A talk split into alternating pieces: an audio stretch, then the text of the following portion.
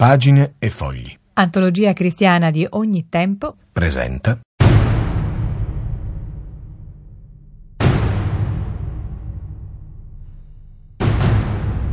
Faccia a faccia improbabili alla Radio Vaticana.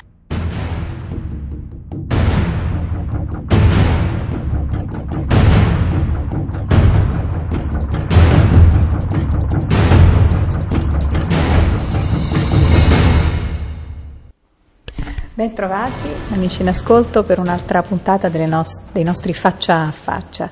Questa sera ho il grande piacere e la grande fortuna di trovarmi faccia a faccia con una artista, in particolare con una scultrice italiana, Alba Gonzales. Buonasera Alba. Salve, buonasera.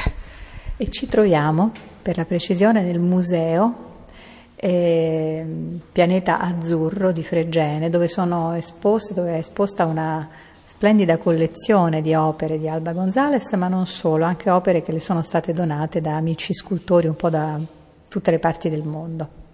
Ci sono opere scultoree per la maggior parte, ma anche opere pittoriche. Alba Gonzales è una scrittrice che predilige, vedo parecchie opere in bronzo, ma ha frequentato anche altri materiali.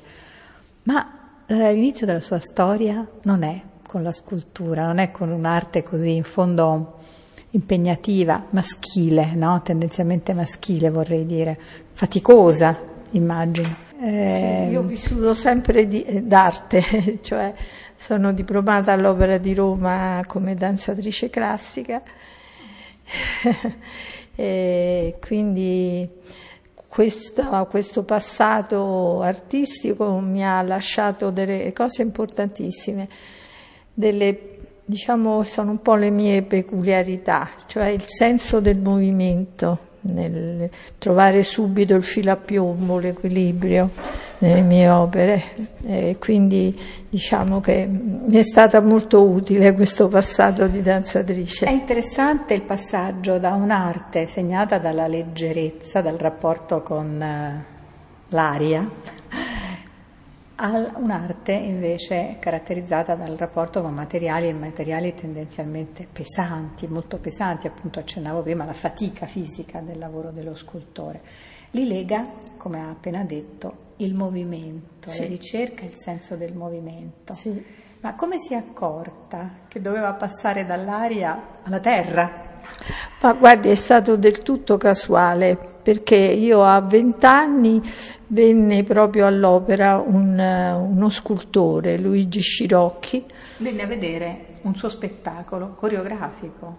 No, venne proprio all'Accademia di Danza, mentre noi facevamo delle prove, voleva scegliere una danzatrice che secondo lui poteva essere adatta per, per fare da modella. e infatti volle me eh, che per fare la fontana che stava davanti all'Hilton precedentemente e che adesso devo dire che l'hanno messa da una parte. Per l'Hilton di Roma. Sì, per mettere una fontana con dei delfini eh, americani, quindi un po' lontani dalla nostra cercava, cultura. cercava una modella. Sì, esatto. Di, di... Sì. E quindi io mentre posavo eh, guardavo quello che lui faceva e poi ho cominciato a dire professore posso portarmi un po' di creta a casa per giocare un po'? E lui dice sì sì prendi e così avevo mm, eh, modellato delle figurine in movimento così per, per gioco. gioco per gioco assolutamente. E poi mi sono sempre rimaste queste due figurine, era un piccolo pescatore e una piccola danzatrice. Non aveva fatto studi d'arte, quindi no, si è trovata il dono sì, della sì. plastica nelle mani. Sì. E così poi tantissimi anni dopo, ero addirittura sposata, il primo episodio si riferisce all'adolescenza. Sì, quasi, assolutamente. No? Sì. Eh, un amico che appunto a noi piaceva sempre, è sempre piaciuta anche a mio marito l'arte, quindi quando ci portava qualche quadro che ci piaceva particolarmente lo acquistavamo. E lui le ha viste per caso queste due terrecotte dice ah che carine sembrano uh, dei Rodin dei Degas io Degas sapevo Rodin lo ignoravo totalmente E, mm, dice, ma perché? Ma di chi sono? Dico, veramente sono mie. Ma perché non lo provi a fare sul serio? Guarda che c'hai proprio La mano. la mano, c'è il senso della del, del creare delle forme.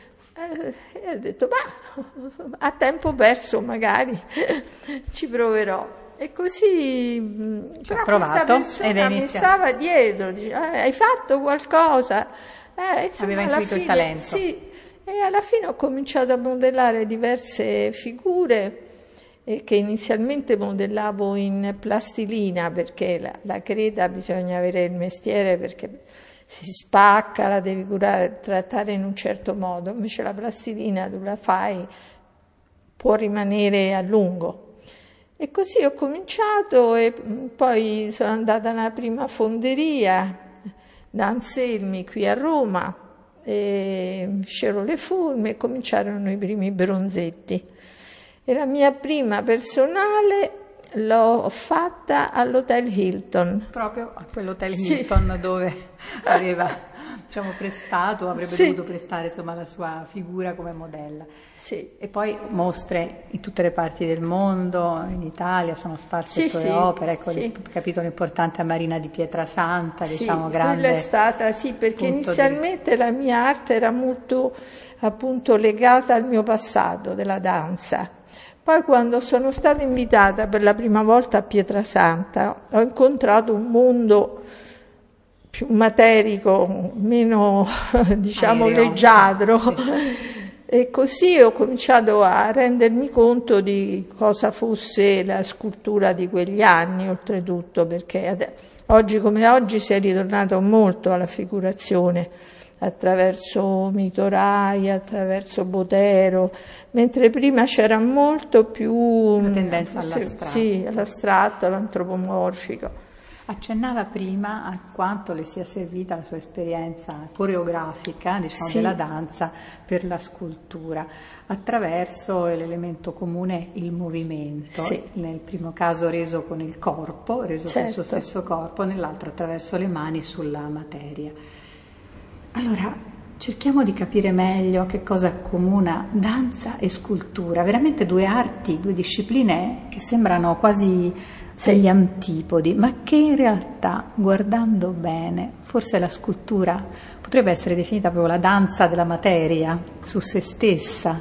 Sì, in effetti io E in quando... fondo, mi scusi, con la danza si scolpisce su un proprio corpo. corpo, certo. E in effetti mh, io quando creo una figura eh, la immagino sempre su un palcoscenico. Cerco la, la- la prima parte che modello è quella che dovrebbe essere vista dal pubblico. Poi giro intorno e completo tutte le, le altre Il tondo, parti. il tutto sì, tondo, tutto il tondo. famoso tutto tondo. Sì. Quindi il- tutto tondo come una variazione sul tema proprio del teatro, della teatralità, Sì, sì, anche se sono- a teatro tendenzialmente l'attore la stanza a tre pareti, non, non Certo. vediamo tanto il, il retro, no? c'è un certo. dark side che rimane Certo. abbastanza inesplorato, Certo. però eh, invece in questo caso a 300 bisogna sì, 360 gradi. curarla in tutti i sensi perché la scultura mh, va vista girandogli proprio intorno. C'è chi dice che i grandi maestri della scultura che furono i greci, che ci hanno insegnato, che hanno insegnato alla- all'arte occidentale la scultura, che in quel caso la disciplina della scultura, quindi la, ancora una volta la manipolazione del materiale, sia in stretto contatto in quel caso con lo sviluppo del pensiero. Certo. E infatti se vediamo, se si va in Grecia, ancora oggi vecchi della... L'armonia e la bellezza è nata in Sì, Grecia. ma questo nesso di nuovo con la fisicità, con la manipolazione e con l'esercizio, in questo caso dei, dei 360 gradi del, del pensiero. Dicevo, se si va in Grecia, i vecchi del popolo manipolano sempre i famosi comboloia, i famosi rosari, sta- stanno sempre a, a toccare Toccare, no? sì, delle, sì. delle pietre. Eh, Come vede nel- lei questo nesso scultura-pensiero? Beh, la scultura deve senz'altro contenere un pensiero e un'emozione dell'artista che la crea, altrimenti sono delle forme che non... Infatti la scultura è una delle arti più difficili perché si fa presto a mettere su dei volumi, ma se questi volumi non ti restituiscono l'emozione eh, che nasce dall'artista nel crearla e che la trasferisce, deve tornare indietro, chi la vede lo deve assolutamente sentire, altrimenti sono delle masse, dei volumi, ma che non trasmettono.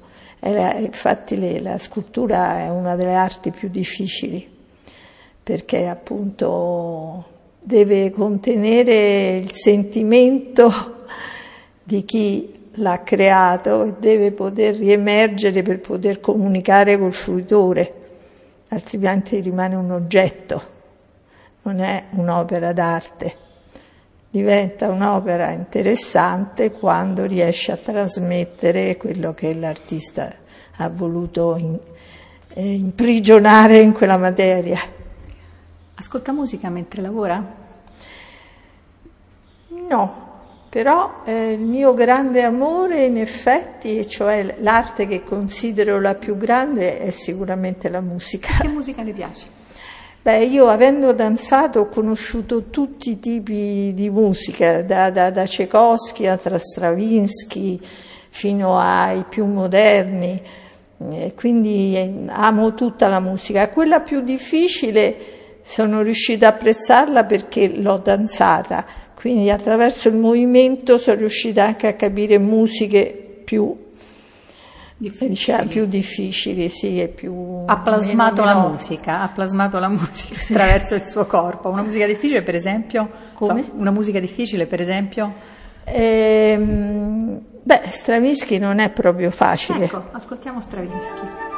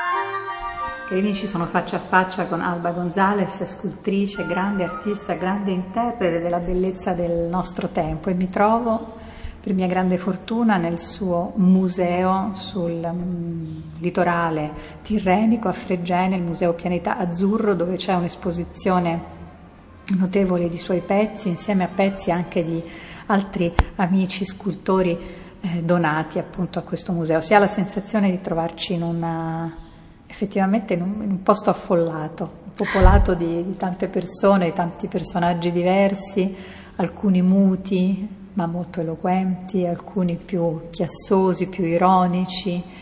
E effettivamente Alba ha creato qui in quest'isola fortunata uno spazio di, come diceva, di, di, comunicazione e uno degli aspetti più singolari e più tipici dell'arte di Alba Gonzales è appunto questo dialogo. Ha spiegato poco fa come è importante che il pezzo scolpito comunichi, dialoghi, non rimanga soltanto un soprammobile, insomma un oggetto morto. Una delle sue caratteristiche come artista è quella di essere aperta ad altri artisti, di non essere una artista autoreferenziale, no, no. come purtroppo ai noi sta capitando sempre più spesso nel mondo dell'arte, ma proprio in dialogo con i suoi colleghi, in dialogo sì, con la gente comune. Chi vede le sue opere ha immediatamente un'emozione non deve ambiccarsi per cercare di capire qual è il messaggio, qual è il contenuto, anche di fronte a un pezzo astratto, diciamo, non, non figurativo. E, ehm, chi sono per lei gli altri? Se io dico agli altri, lei pensa istintivamente ai suoi colleghi o a chi guarda le sue opere? Ma ehm, ai miei colleghi o di alcuni amici scultori, veramente amici con i quali c'è un bel dialogo, parliamo anche delle nostre sofferenze, difficoltà, trasporti, cose, veramente la scultura mm, è un impegno anche fisico notevole. E, mm, con le persone mi, mi, piace sentire le loro impressioni, sono sempre molto interessanti perché però devo dire, ringraziando Dio, che ho sempre avuto dei commenti molto gratificanti, sì, e quindi eh, mi piace insomma parlare. A volte mm, addirittura trovano de, delle cose che ci sono e che io magari non le ho avvertite, loro a volte mi, mi, mi danno una, una spiegazione, un, un resoconto che in effetti eh, hanno visto loro con un occhio vergine così che magari a me è sfuggito perché c'ero proprio troppo dentro. E invece loro da fuori possono cogliere a volte delle, delle particolarità che, anche delle, del mio carattere forse in fondo. In fondo.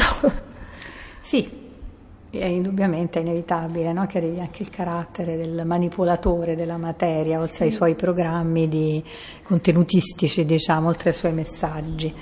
E un tema molto ricorrente nelle opere di Alba Gonzales che ci circondano appunto in questo museo a sua volta immerso in un giardino di fronte a un pezzo di mare Tirreno, un tema ricorrente è la figura femminile eh, spesso declinata nell'universo dell'amore, evidentemente.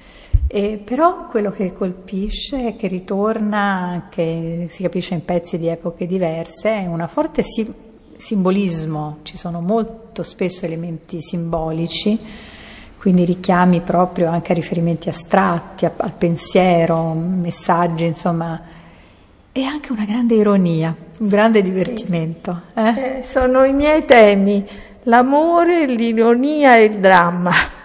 So, su questi tre eh, diciamo, sentimenti della vita che, che trovo l'ispirazione.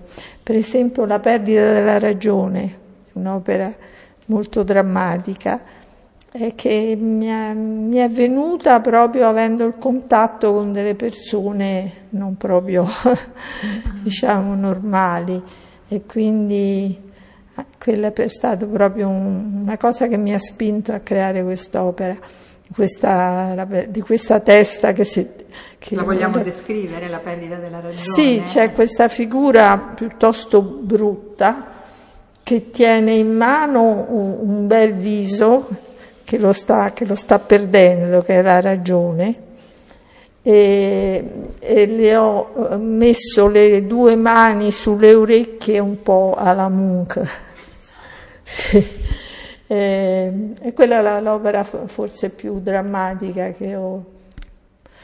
Sembra strano poter mh, mh, inserire appunto in opere scultoree, particolarmente oggi in cui l'artista si prende così sul serio, così tremendamente sul serio, sembra strano riuscire a inserire degli elementi appunto ironici. In fondo anche questa scultura così drammatica sì. ha degli elementi di ironia, non so si potrebbe pensare alla alla Medusa di Caravaggio, la testa Certo. eh, staccata eh, dal resto del corpo, che pur essendo un'immagine appunto potentemente drammatica, calata nei tempi nostri diventa allusiva, no? Certo, diventa appunto certo. ironica. E, naturalmente questo è effetto di un meccanismo spontaneo in lei, lei ha delle visioni, ecco prima ci ha confessato, eh, ce li vedo su un- sempre su, su un palcoscenico, no? Sì. queste opere. E su un palcoscenico mentale evidentemente, sono frutto poi però di elaborazioni di pensieri o sono piuttosto visioni eh, fisiche. Lei prima vede o prima pensa? Cosa c'è all'origine di un pezzo, della creazione di, di ogni pezzo? Ma guardi, spesso io prendo la creta per- con cui modellare e man mano quasi come se si producesse da sola, perché inizio, poi magari una curva, un incavo, un volume mi portano a sviluppare il pezzo. Tante volte è successo anche questo, cioè non partire proprio, Non però evidentemente non è non partire, evidentemente è un pensiero non messo a fuoco ma che sta dentro, Che nel passa per le subconscio. mani, che passa per le mani, Sì, sì, esatto. come diceva. Nel, sub- nel subconscio ha una, una parte molto importante nella creatività. Certamente. La mano che obbedisce all'intelletto, diceva Michelangelo, Sì, che obbedisce sì. all'inconscio, oggi potremmo Sì. tradurre.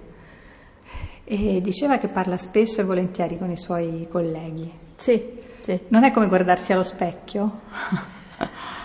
Con qualcuno ho un rapporto proprio talmente affettivo da tanti anni che è come parlare a un altro me stesso. Ed è un uomo comunque, invece eh, ci troviamo perché poi nell'arte a quel punto siamo tutte e due nudi. E, mm, e con altri artisti invece ci sono artisti così che si prendono molto sul serio, con i quali è più difficile parlare perché sono molto presi dalla loro arte, non riescono a, a diventare più umani, non so. Invece per me alla base c'è sempre l'essere umano, la sua sensibilità. Non è che bisogna, perché sei un artista, mettersi una maschera. Eh, mi piace sempre la, la parte più umana delle persone, perché poi è quella vera, appunto, salvo che non la nascondi. Qual è la musica più bella che le è capitato di danzare? Cosa le ha Eh, dato più soddisfazione? Beh, io sono- ho fatto la, la ninfa di, di, nella, la primi di Dunfant di Debussy, Debussy. che mi è piaciuto molto perché c'era questa parte anche di sensualità e che sembra che io avessi notevole. Ce l'ha ancora. Allora ascoltiamo Debussy.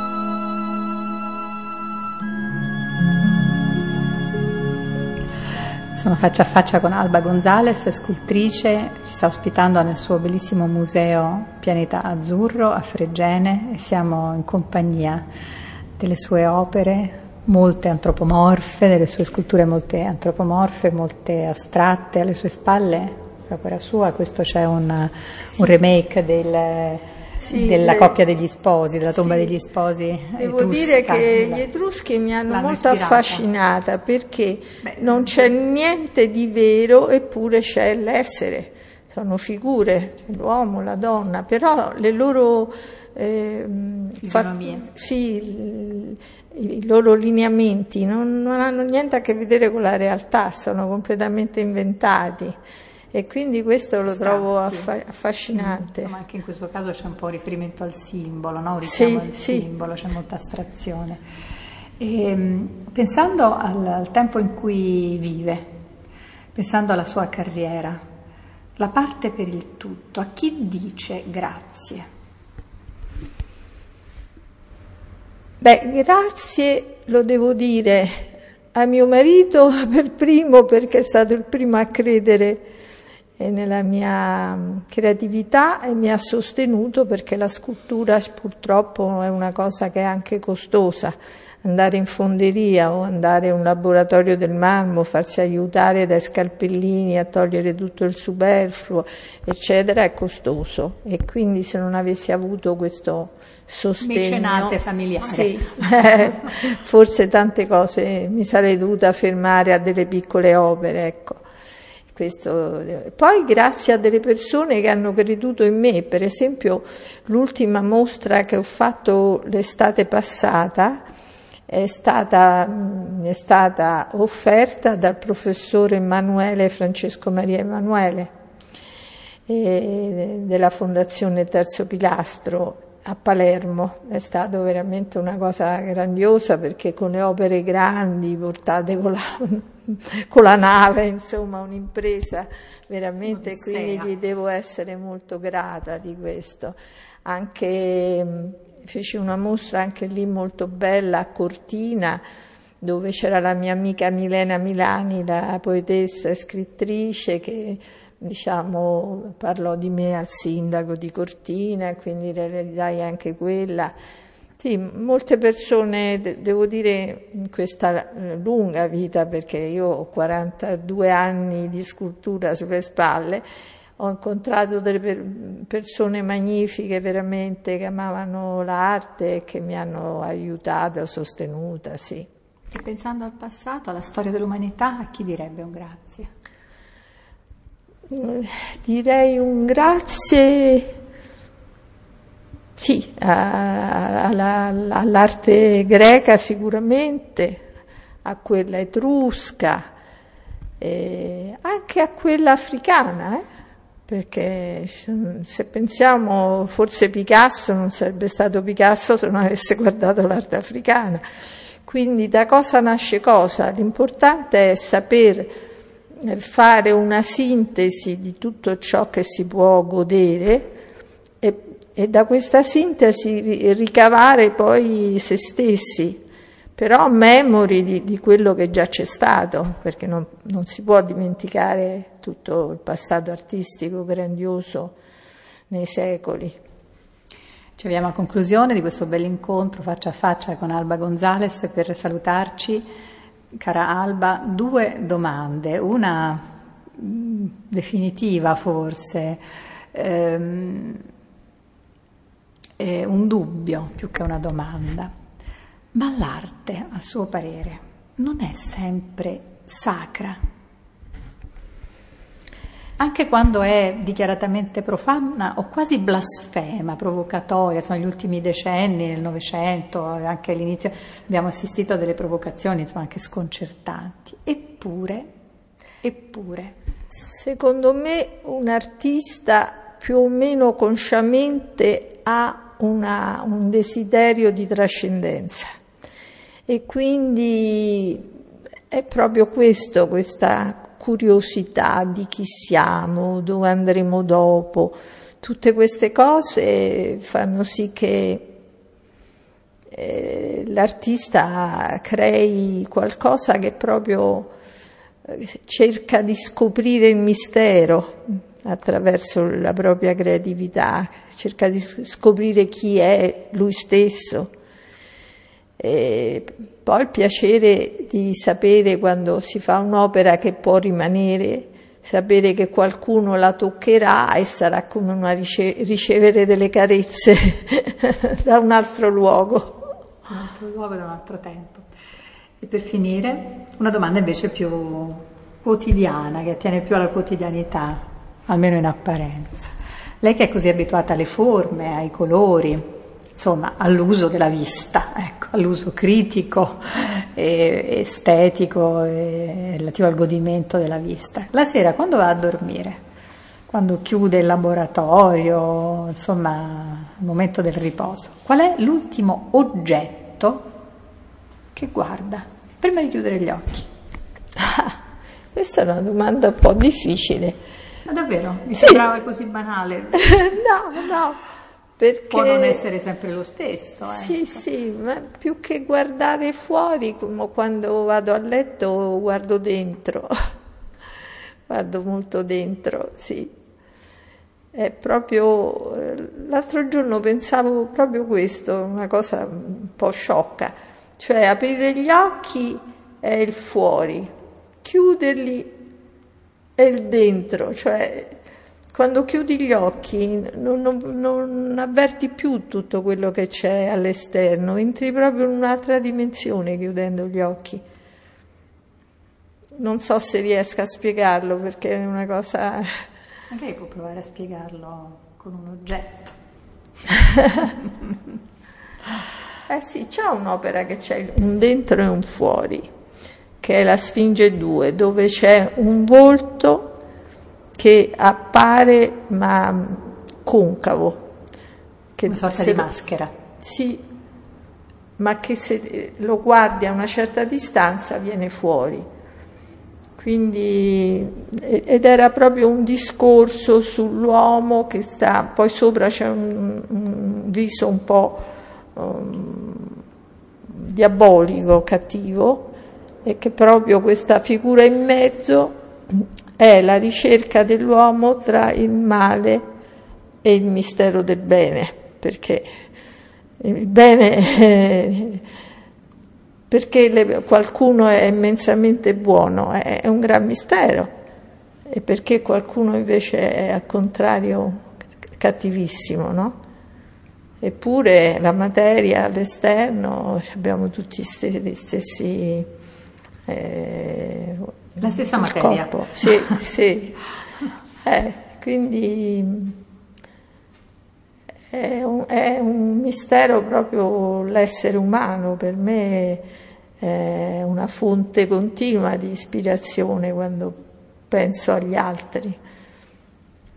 Ringrazio infinitamente Alba Gonzales non ve l'ho descritta, ha un'aria di ragazza, degli occhi bellissimi, eh, celesti, dietro un paio di occhiali molto molto molto trendy, dalla montatura rotonda e brillante, un taglio di capelli fantastico, biondi, una bella bronzatura perché penso approfitti eh, spesso qui del litorale tirrenico e io la ringrazio davvero infinitamente, le auguro buon lavoro la grazie. chiamano Maestro Alba, io la vorrei chiamare semplicemente Alba, grazie per eh, il suo racconto, grazie alla amica e collega Anna Maria Barbato Ricci che ha consentito questo incontro. Cari amici, era il nostro faccia a faccia di oggi, tra sette giorni ne viviamo un altro.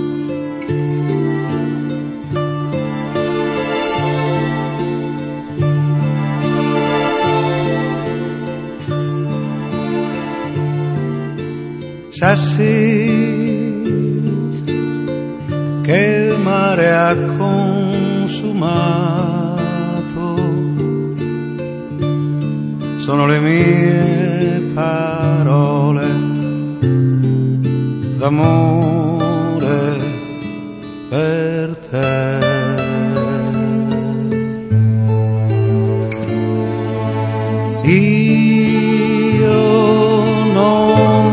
Saputo amare,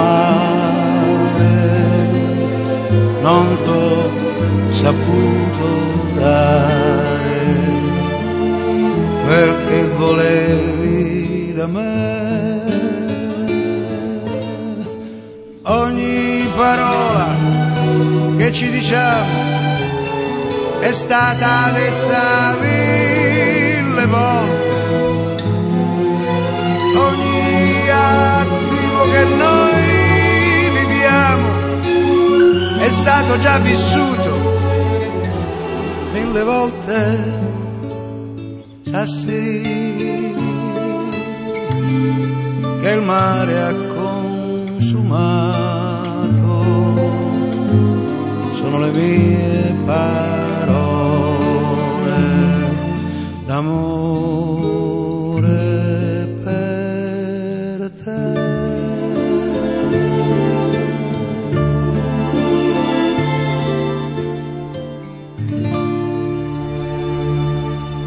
Ringrazio nuovamente Alba Gonzales, artista e donna di grande personalità, di grande fascino e anche dolcezza, come forse sarà trapelato dalle sue parole.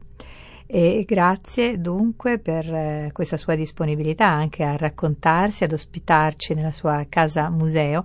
E ora qualche notizia sul premio Pianeta Azzurro da lei istituito, giunto quest'anno alla diciottesima edizione che si svolgerà eh, sabato prossimo. 14 settembre appunto nella, nella Villa Museo di Fregene. E, ehm, il 1989 è l'anno di fondazione del premio Piane, eh, Pianeta Azzurro e in quell'anno Alba Gonzales insieme a suo marito eh, Giuseppe Pietrantonio aprono questa loro villa, appunto siamo sul lungomare di Ponente a Fregene, che è già trasformata in Museo della Scultura Contemporanea con opere sparse, come eh, vi dicevo, eh, nel, nell'ampio giardino. E l'apertura di questo museo viene consacrato da due eventi, un premio e anche una mostra eh, di respiro internazionale. La cadenza di questi eventi inizialmente è stata annuale, poi è divenuta biennale ed è stata ripresa a cadenza annuale a partire dal 2016 e viene conferito questo premio a una rosa di personalità da 5 a 15 attive in vari campi della cultura, il cinema, il teatro, la critica d'arte, il giornalismo, la poesia, la pittura, la danza, la scultura ovviamente, ma anche eh, esponenti di eh, discipline più scientifiche come economia e medicina. E, mm, la mostra di scultura contemporanea eh, viene coordinata eh, è stata coordinata per ciascuna di queste eh, passate edizioni dalla stessa Alba Gonzales insieme a un critico d'arte. Vorrei ricordare anche negli anni tanti artisti, non soltanto italiani, che hanno indotto eh, il successo di questo premio a far dono di loro opere al Museo appunto della scultura contemporanea, artisti del Belgio, della Romania, della Lituania, dell'Iran, della Siria, e proprio queste, grazie anche a queste donazioni, il Museo della Scultura Contemporanea è oggi così eh, prestigioso, è un punto di riferimento insomma, per l'arte contemporanea. Ci sono ben 46 scultori e 5 pittori che hanno donato una loro opera.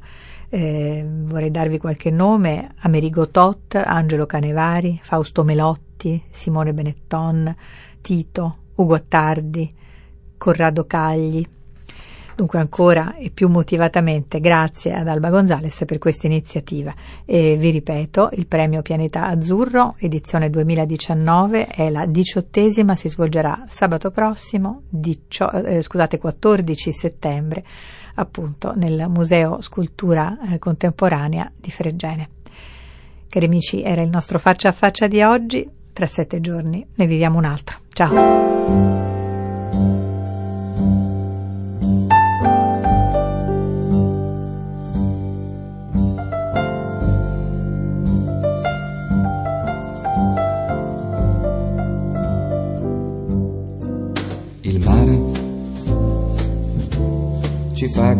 Galleggiare lungo le rive chiare. Con i suoi movimenti incoraggia l'amore dai sentimenti incostanti quando piove il mare. Baraonda d'estate di onde bianche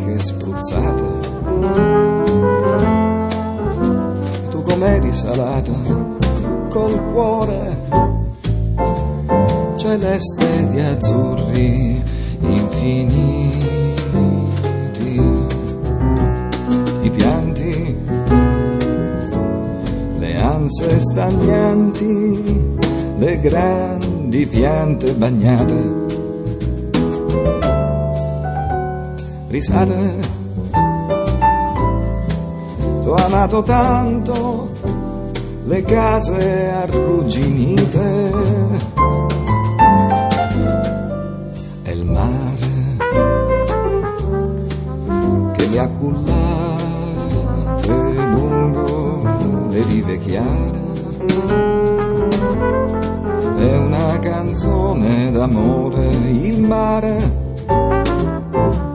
che culla il mio cuore nella vita.